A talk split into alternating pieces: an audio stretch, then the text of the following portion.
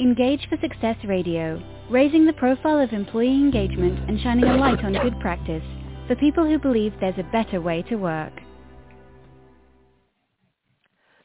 Well, hello and welcome to Engage for Success Radio with me, Jo Moffatt. Um, for those of you who are new to our show, uh, a little bit about Engage for Success. We are a not-for-profit movement, the UK's leading voice on the topic of employee engagement. And we're raising awareness and running events through our area networks around the country, as well as our topic and sector-specific thought and action groups developing research, publishing case studies, and shining a light on great practice. If you visit our website at engageforsuccess.org, you can learn more and you can also sign up there for our weekly newsletter which will keep you up to date with events, uh, what's going on in the movement and also um, share archives of this weekly radio show. So I'm Jo Moffatt. Um, I'm one of the regular hosts um, of, Engage, uh, of Engage for Success Radio. And along with everyone who's involved in the movement, we are all volunteers. So we all have day jobs. And my day job is that I am managing director and founder of Woodreed. And Woodreed is a specialist creative agency where we use the tools, the techniques and the insight led approach of the advertising and marketing world to help our clients create great places to work, uh, high-performing cultures of in- engaged employees. Um, so today's show, which is number 506, uh, amazingly, um, is going to be talking about future-proofing engagement strategies. And I'm very pleased to welcome uh, as our guest this week to help us sort of navigate and discuss that topic. Uh, very pleased to welcome Drew Munn. Drew is a strategy partner at Gallagher's and he'll tell us a little bit more about that in a moment. But I'm sure listeners will know Gallagher's as one of the world's leading employee experience consultancies. Um, Drew has been with them, he was just telling me before we came on air, uh, for over a decade now. Um, and uh, I'm sure in a moment will will tell us a little bit about the journey he's been on um, both prior to and, and during his time with Gallagher's. And of course, Gallagher's are a, a long-time supporter of Engage for Success. Um, Francis Goss um, has been involved with the movement since really since day one and he sits alongside me on our advisory board. So um, long-standing relationships there. So today um, we're going to be talking, as I say, about future-proofing engagement strategies. And um, inevitably, that's going to take us down the road of talking about AI, something that is really transforming not only how we communicate, but also the day-to-day world of the audiences with whom we are trying to communicate and the implications of that on how we think about engagement, um, how we maybe have to change our approach to engagement. You know, is AI the magic bullet, um, the solution we've all been waiting for, um, or is it simply another part of our armory and something that will, will mean we've got to change the way we think about things? Um, so lots to discuss. Um, so welcome to the show, Drew. Um, lovely to have you with us. Thank you, Jess. Lovely to be with you today and chat about something that's really, really interesting and, and, and from what I can gather, very close to your heart. So, um, and, and I think I think um, this is certainly the first time that I've talked about this on the radio show uh, in terms of this specific topic. Um, I'm not sure whether any of my other hosts have to date, but I think this could be could be an early foray into the world of AI. So um, we're looking forward to you helping to navigate that for us, Drew. So, but before we do that, tell us a little bit about you. Um, what's your background? Where where have you come from? What do you do at Gallagher's? So yeah, you mentioned I've been uh, around Gallagher for a decade, and I traditionally come from a software and data management background, so uh-huh. rolling out enterprise level applications, both in terms of the technology that sits underneath them, and for a number of years, uh, Gallagher, I was the digital director, so creating and, and deploying those solutions, but also then thinking about actually what is the human impact of them. Mm-hmm. So it's great that as we saw through COVID, so many new applications, things like Teams and Zoom and, and video conferencing as a whole concept was really pushed to the forefront. And that's all mm. powered by software, but it's all there to enable interaction. And if you're finding that actually rolling things out is breaking stuff or causing people to spend more time talking to IT or not doing what they want to do to it, it takes away from all of that engagement perspective even though the whole purpose was as a communication tool.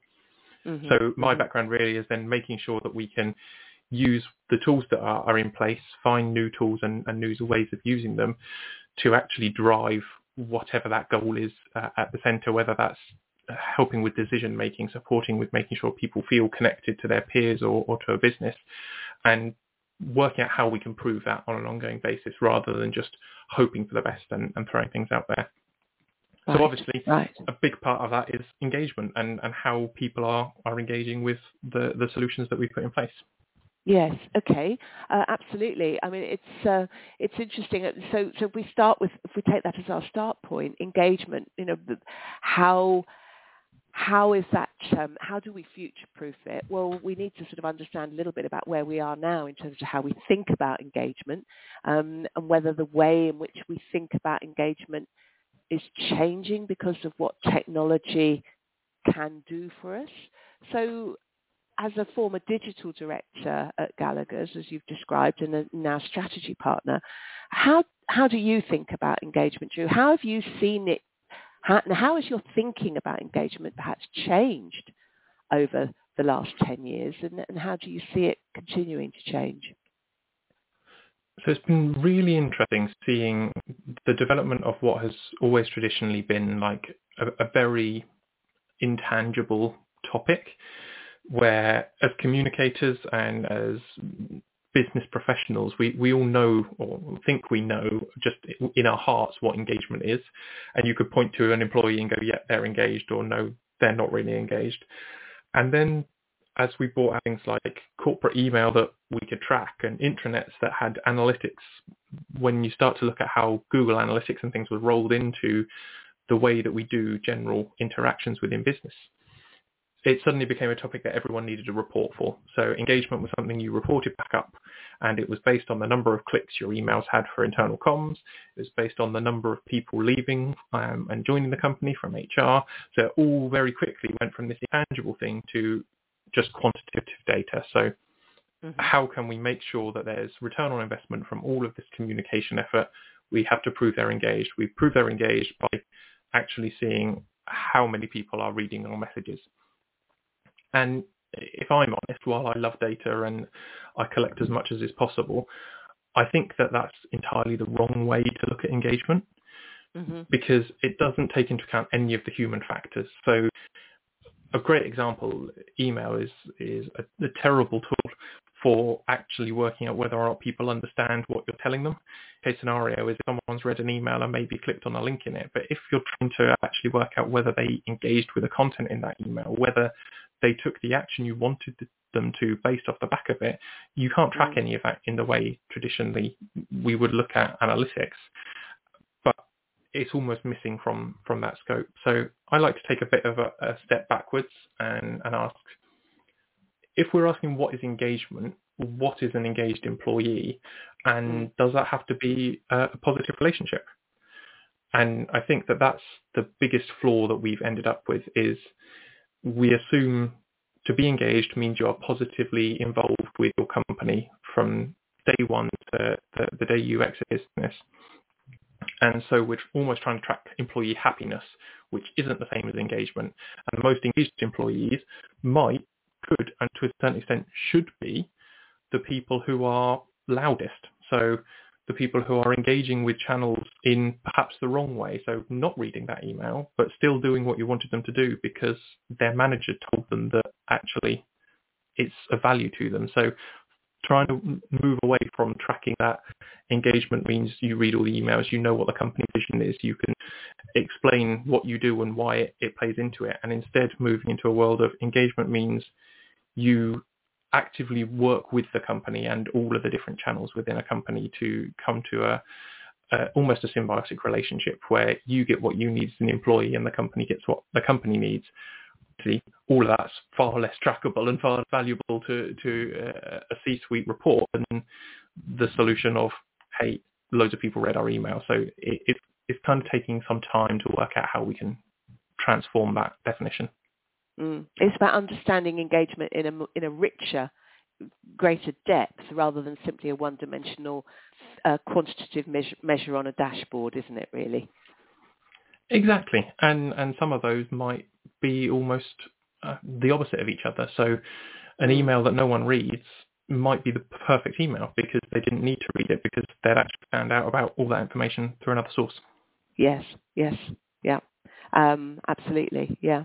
No, I, I, I, take your point. So, and, and it's interesting what you were talking about with regards to, um, you know, recent recent years. You know, sort of Teams, Zoom, hybrid working, uh, int- intranets.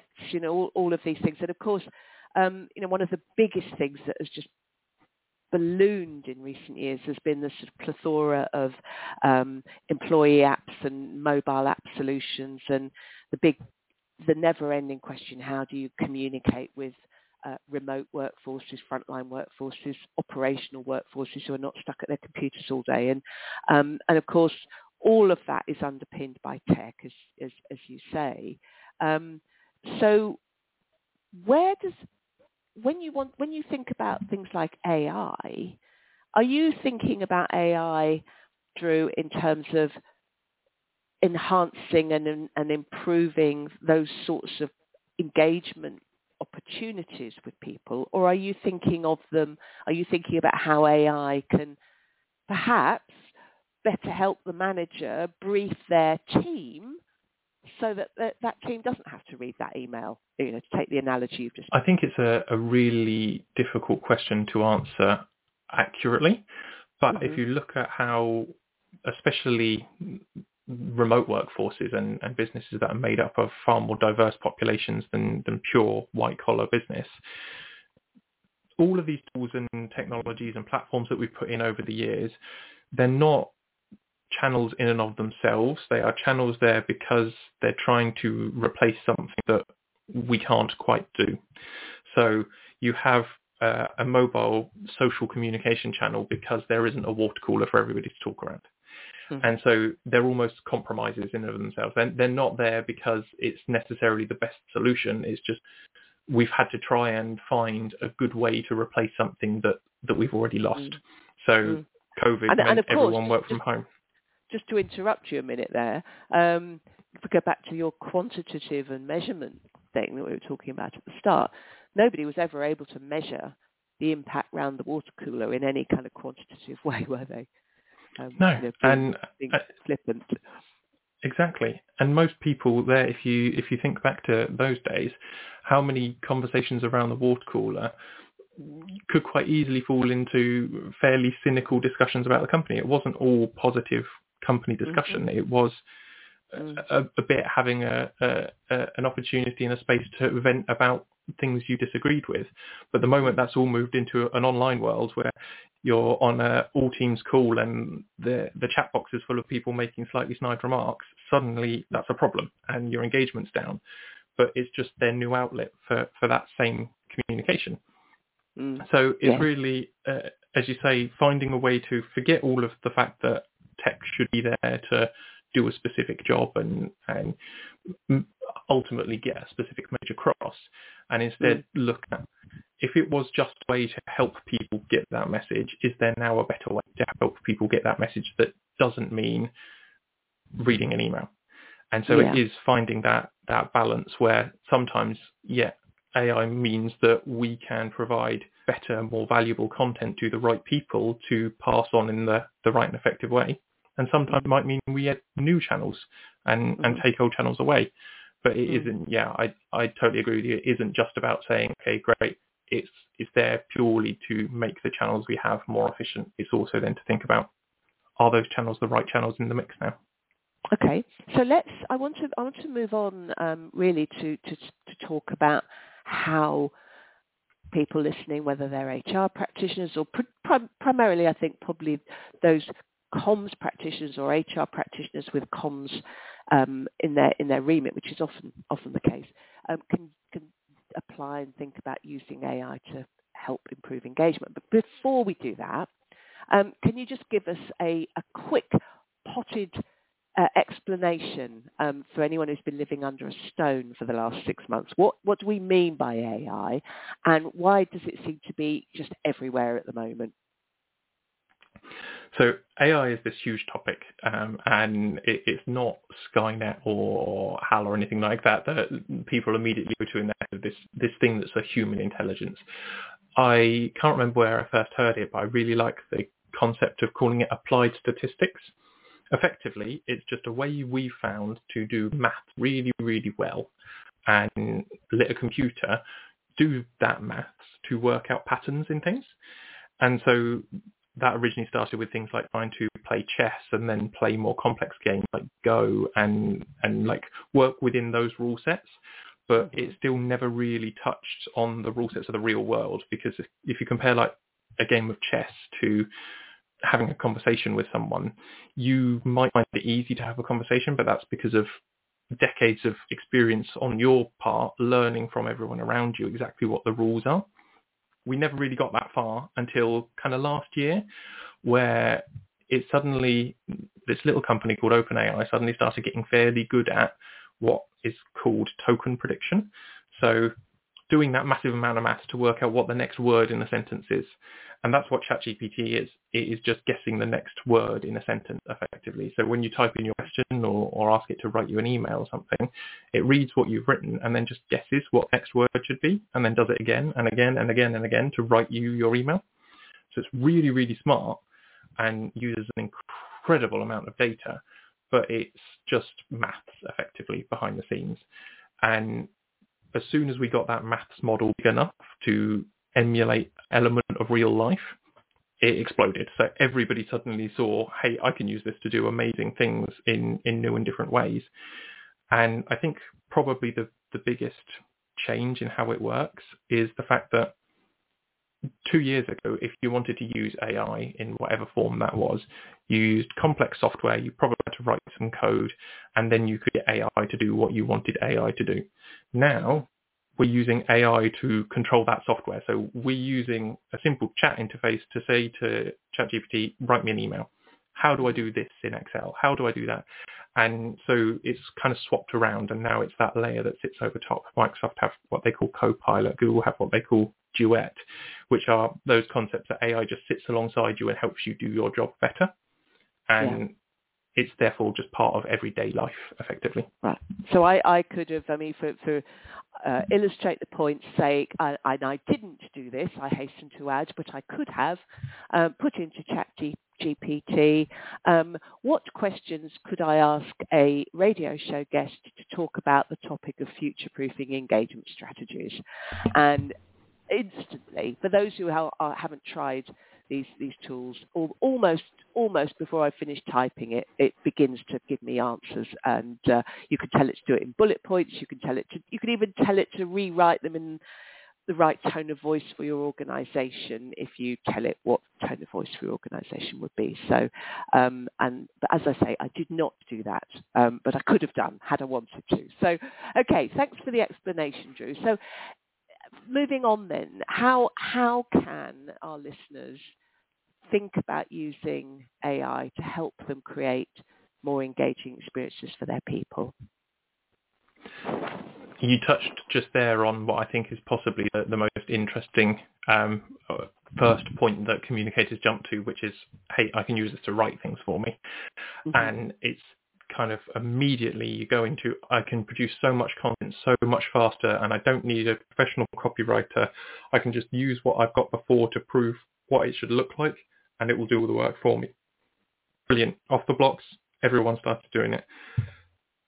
That's not necessarily its biggest benefit. Um, it's obviously quite a big one and, and there are some slight issues um, which I'm sure we will talk about a bit later as to how you, you end up using it. But yeah. ultimately, the the solution underneath ChatGPT and, and other similar tools is because it's this huge model that's read a lot of content and, and seen a lot of information out there on, on the web, it, its main benefit is its ability to reflect all of that back on you. So you can ask it for things that prove a point to you. You can ask it to uh, write something in a a particularly emotive style, uh, mm-hmm. an email and reword it to be positive rather than negatively framed, and watch it find all the best tips and tricks in the book from all the best copywriters and all the best authors that it's ever written, and pull together something that distills all that knowledge into into one answer which takes obviously a huge amount of, uh, of effort off of you as a communicator because you're not having to do all of that yourself manually. Mm. And speed up that entire process. But realistically, when I get to the heart of it and I, I ask what a communicator is, I think the communicator's goal is to make sure that the audience understands information. And a big part of that is that feedback process as well. When a when the audience doesn't understand, being able to respond to it and and almost build up that conversation element. And if you look at something like generative AI, so ChatGPT and things like that, the reason they got so incredibly like widespread so quickly is because they use that chat interface. There was a version of ChatGPT, well actually there were three versions of ChatGPT before they added the word chat before it that. Wasn't a chat style interface. But now it's in that format. If you ask it for something and it produces you a wonderfully written email, for instance, you can then go, could you write that again but make it more formal? make it more casual, whatever. And it allows that feed process. So it's acting like a communicator. It's taking your feedback. It's rewording what you're doing and, and it's moving on to, to try and improve its outputs. As a communicator, we can learn a lot from that in and use it in a lot of different situations, whether technically or just to support us to make sure that our job is to do a very similar thing for, for our audiences, make sure there are channels in place that they can respond back, ask additional questions, delve deeper and deeper into that information rather than keeping it at that top level where we're just sending out that one email. If we can draft five or six responses to the most common questions as quickly as we would have written that original email, we're always going to be ready there for, for that next step and keeping that conversation going. So what, what you're basically saying then, Drew, is in terms of productivity and the ability, the enab- enabling a comms practitioner to, whilst, whilst they might know in their heart of hearts that actually they should tailor this piece of comms to this sort of audience and maybe nuance it to that audience and adjust the bit in the middle for the other audience and so on and so forth they're, they're kind of constantly under pressure. We know, don't we, from the from the fabulous reports and state of the state of internal comms reports that you guys at Gallagher do every year, that one thing, the, the two key things that internal comms practitioners are always short of is time and budget. So while in their hearts they may know they need to do this, they often can't and they often have to just produce a single version of something. Uh, you, do you see one of the really big advantages of AI then, the fact that it, it would enable me as a practitioner to, to be able to produce that range of solutions to better meet a variety of audiences' differing needs? Yeah, exactly. And I think uh, as soon as you run up against the, the question of, as a communicator, what aren't you doing because mm. you don't have the time or the money? And 90% of those things are things that AI can help you with. Okay. Whether that is producing all that personalized content or whether that is being around to answer questions. So AI-powered chatbots that will answer the questions for you on your behalf or mm-hmm. making sure that you're running personalization, finding out the most optimal times to send out an email, things like that. Mm-hmm. ChatGPT can mm-hmm. help with most of those problems. Okay, so so do you think that the skill set that comms people are going to need to hone and develop are going to change as a result of this? Or is it, are they still going to be needing the same skills? It's just that they're now able to keep more plates spinning and do more things better. I think it's it's a bit like I always say about HR in general as a as a function. HR are people people who are stuck behind process. Communicators are people people who are stuck behind tools. Mm-hmm. And 100% AI is the thing which helps release you from those tools. So uh, taking a, a, message, well written, perfectly on brand message, and using AI to then turn that into a message that is designed for Teams, a message that's designed for email, a message that's designed for intranet, written in a way that will engage across those different channels. All of those kind of things where you in, in your head know you could do, but would have to take time learning each of those channels to, to develop that yourself. And the other element in there that I think is a bit more of a new skill um, that will stick around for a, a, good while is the fact that it changes what factuality means. So you can't ask ChatGPT, for instance, to write you an email and assume it's going to write a perfectly true email because of the way it's just working out what it thinks the next word should be. There are going to be mm-hmm. times when it gets it wrong And um, it's often the case, I remember fairly regularly um, when it first launched that you get whole news articles about the fact that it got one fact wrong. But that's now just kind of normal day life. You expect to have to read this content and then check it for factual correctness before sending it out to, to your audience. And okay. that's a, I think, a slightly new skill because as communicators, we're kind of used to our inputs all being accurate. Mm. I was going to say that sounds like one of the risks, one of the biggest risks uh, that we we might fall into the trap of thinking. So if we we, we would expect if we've briefed somebody to write something or we've asked somebody to go away and research something and write some a précis of it for us, we don't we don't expect a human to give us something back which is factually incorrect. Gen- generally speaking, we'd expect the person we've briefed to get that accurate, albeit maybe stylistically not quite there, but you know, it's it's accurate. So this is actually being a little bit more having a little bit more of the kind of critical eye on things and actually instead of just assuming that something's right because it's in front of you on your computer screen, actually take your start point being there's probably going to be some stuff wrong in here and I actually need to look for that and make sure it's not there. Exactly. Uh, it's technically called hallucination. I like to call it being confidently wrong.